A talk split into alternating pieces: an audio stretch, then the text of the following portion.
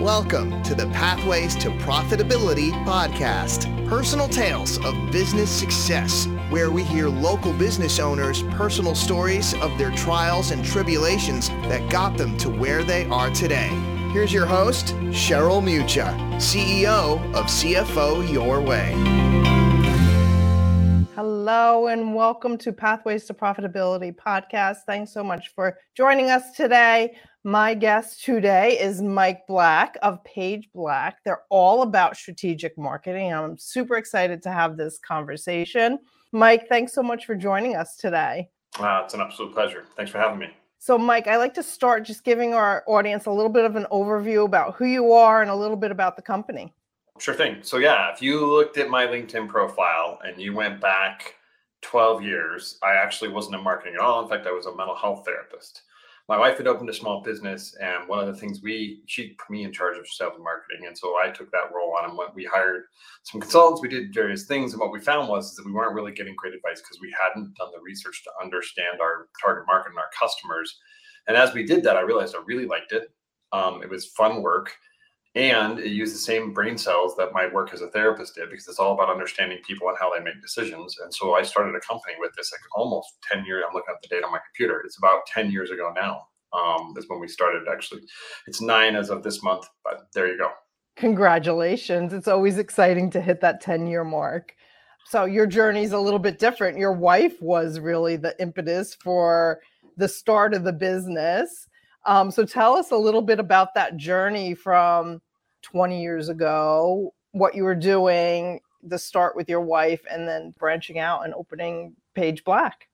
Oh gosh, okay. So that's even going further back. I in the late '90s, I ended up on a trip, and I ended up being. I was walking out of McDonald's. I was in an international trip in Taiwan, and I was walking out of McDonald's. Somebody offered me a job teaching English, and I said, "My gosh, that sounds like fun!" And so I did it. I thought I'd stay a year met my wife, thought she was interesting, ended up staying for a little bit longer. We were married a couple years after that.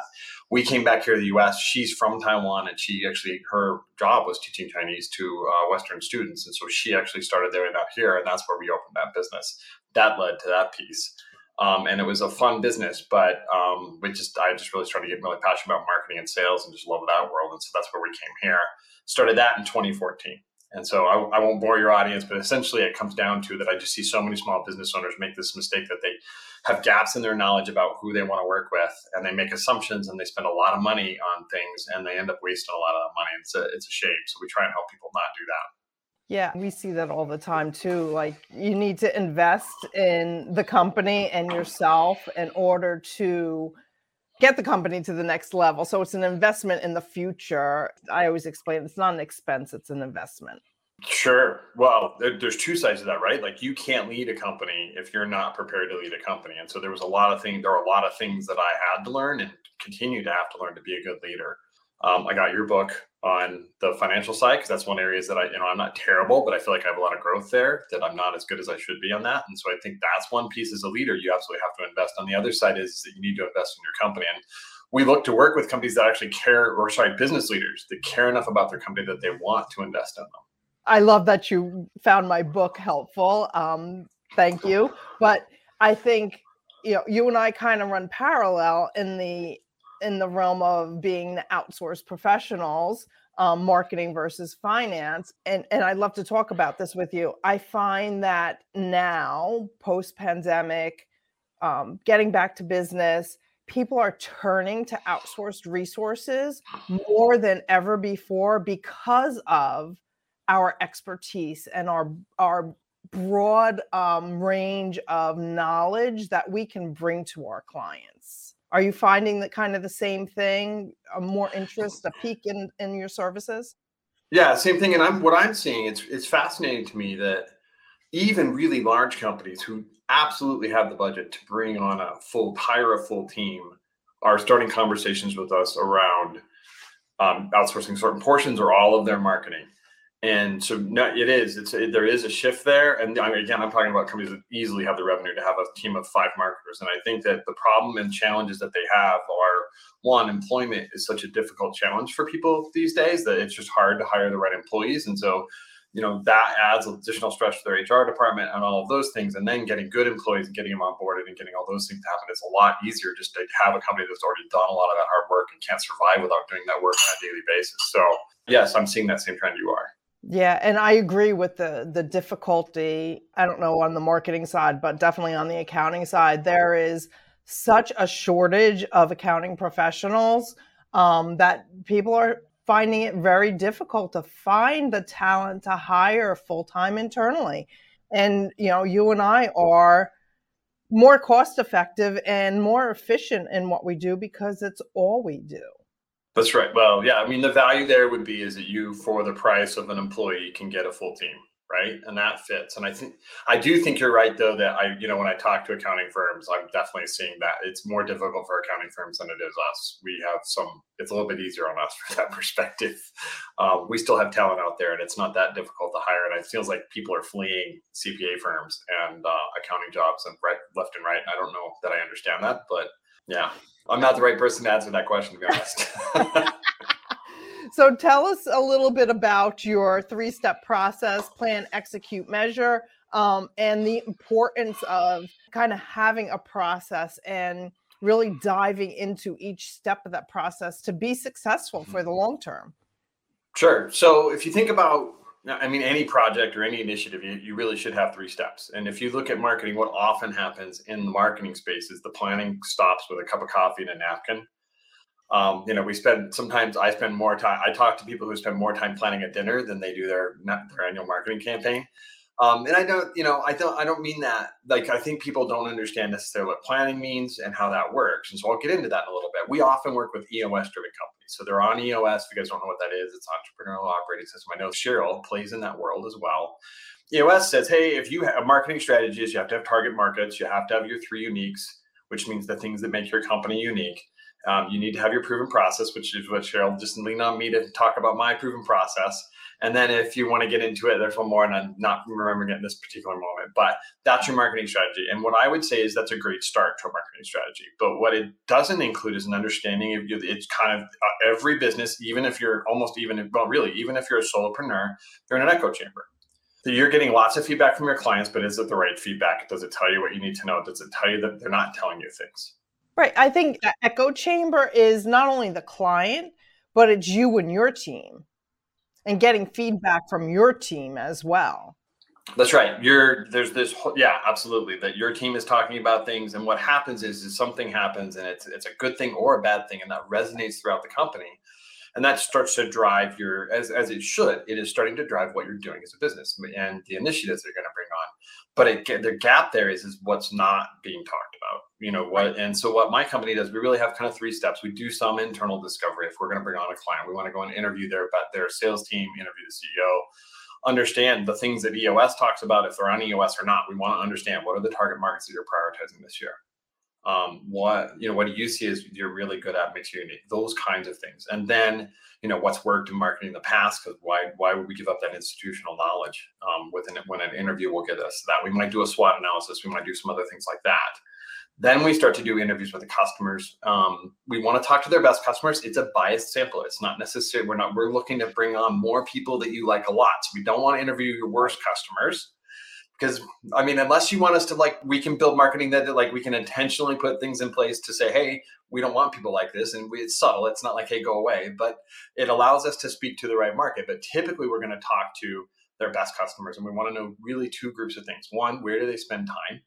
How do they stay up to industry and up to up on industry trends? You know, if they start to search for a new vendor, where do they go? How do they go about that search? Do they Google it? Do they turn to their network? Do they go to their Vistage group? If they talk to their EOS implementer, so I'm pitching EOS today all day, those kinds of things. That allows us to know where to market the company. And the advantage of that is that it's data that your competition doesn't have because they haven't done the work to do that. Yeah, and it's personal data, I would think, because it's so, you know, every company is unique in their whatever their service or their product offering, um, their geographic reach. So yeah, that data I would yeah is so so pertinent and you know you probably know google algorithms better than me but you got to play to that as well right well and it depends so i've seen stories come out of both where I've seen people do SEO campaigns because they wanted to rank. We won't do this. We do SEO, but we're not um, just an SEO company. But we won't take it on if we don't see this. But I've seen companies where they just never had a chance to rank. So they were going against some really large firms.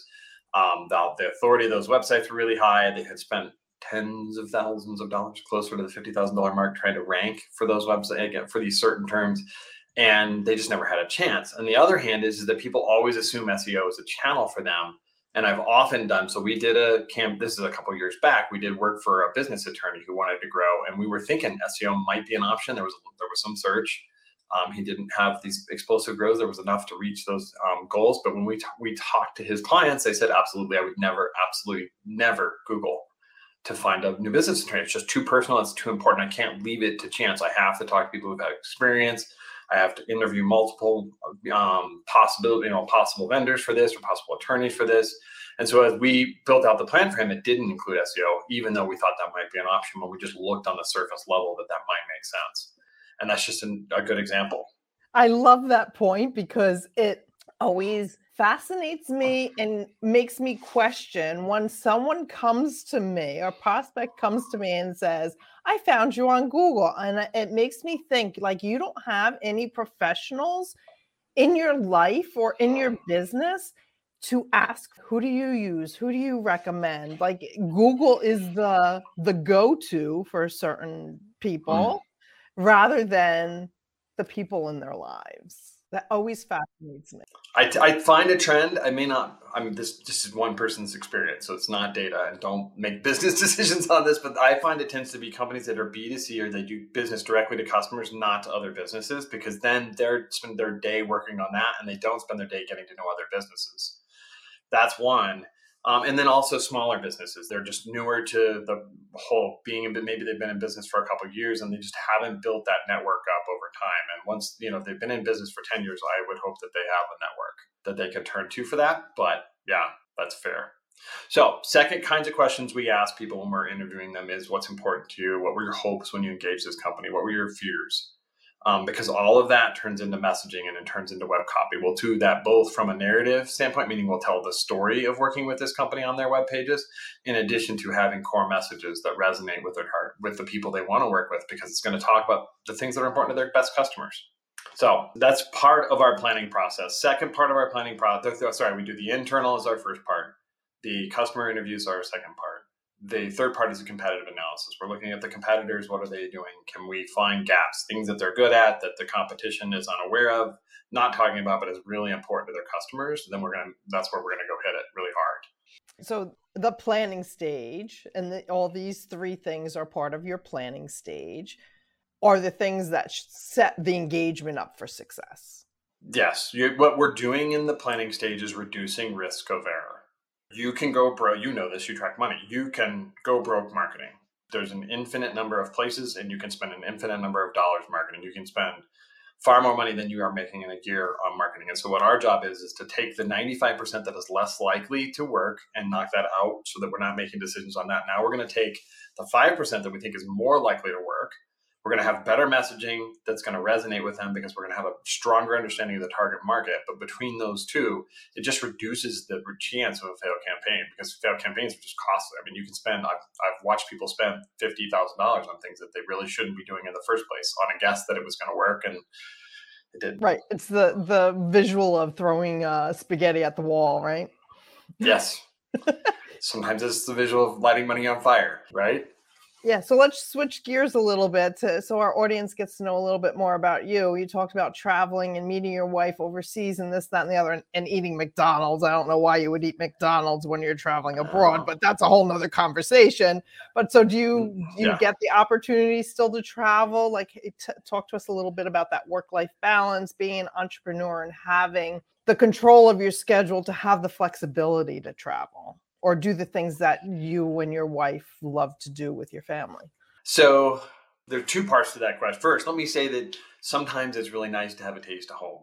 When you're in a place that has food that you don't recognize, it's sometimes there's a nice. But I definitely Taiwan is. If you haven't been to Taiwan, it's famous for its food, um, and you should definitely go just for the food alone. It's really awesome. But it was nice on that day. So that said, fun for us. I mean, I we're here in Colorado. Um, I grew up in Colorado, and so we uh, my my one of my favorite pastimes that I haven't been able to do because we've had a ton of snow this year is hiking, and so we're going to be out doing. My daughter's graduating from high school this year, and we're going to be out doing hiking also or going hiking all summer is my goal to spend some time with her and my family. My wife's not such a fan of the woods, so we'll see how that goes. Um, and then in terms of family time, I mean, we um, we're fortunate to live in a nice house with nice views of Colorado mountains, and so we honestly spend a lot of time around our coffee table, drinking coffee and talking, and then looking out at the snow, right? That's right. That's right. Yeah. I used when I was younger, it was going out in the snow. Um, less inclined to do that these days. I enjoy the snow through the window. I mean, Yeah. here in New Jersey, we didn't get much this year, and that's perfectly fine with me. yeah, if you're a skier in Colorado, you are. It's going to be a long year because there is like some places are almost 200 percent annual post snowpack. wow. Um, yeah, we've had a lot of snow. Not like California where they had like seven feet in one storm, but Right. we've had a lot of snow. So that part, um, there's that. Uh, we have not been able to travel as much, especially in the past couple of years with the pandemic. And Taiwan was very aggressive in their approach to the pandemic, and so we were definitely not going to Taiwan because we would have to. I think you had to spend two weeks in a hotel right. before you could go see your family. So it meant that to have a two week trip, you had to plan four weeks, which is you know, that's pretty hard to get away from a business. In even two hours with your family, right? yeah, that's right. So we haven't done that. Although this year may be our year. We're looking at the prices and seeing if I can book, you know, enough time away from Nice. the business to do that. So yeah. Great. So, how do you define business success? And that's not only for you personally in in the company Paige Black, but how do you define business success for your clients? So from my, I mean, one, we're, we're, I mean, there's a lot of ways to think about that. I mean, we're driven. We're, we're run on EOS ourselves, so we do have a scorecard. We're measuring our success every week based on that. But also for us, at least as a company, where I define success is that our goal as a company is everybody that comes into contact with us leaves better. That if somebody comes to work with us, they're, they leave more educated, they're happier, they have a better life in front of them than before they came to work with us. And the same thing with clients. When they come to us, we're moving them towards their business goals. So on a client basis, yes, we want to measure the marketing and make sure it's successful, but really the true measure of success is are we helping them reach their business goals? And what does that look like? And sometimes that's very measurable because we're counting the number of new leads and how much business they've gotten out of that. And sometimes it's not as measurable, but we can look at, well, this is what they want to do. And we're a part of the team that moves the ball forward for them to reach those goals. Great. Well, Mike, thank you so much for being here today. Um, how does our audience get in touch with you? Uh, they could connect with me either on our website, paige.black. Um, also, I'm on LinkedIn, but you can find my website, and that's probably the easiest way. Great. Again, thanks for sharing your story with us and a little bit about the company. Um, I really appreciate your time. Absolute pleasure. So, to our audience, thank you so much for tuning in to Pathways to Profitability. Um, all the episodes can be found on the website, pathwaystoprofitability.com. Feel free to reach out if you have any questions or need to reach either myself or Mike. Have a great day. That's it for today's episode of Pathways to Profitability. Remember to ask yourself, where can I pay my success forward today?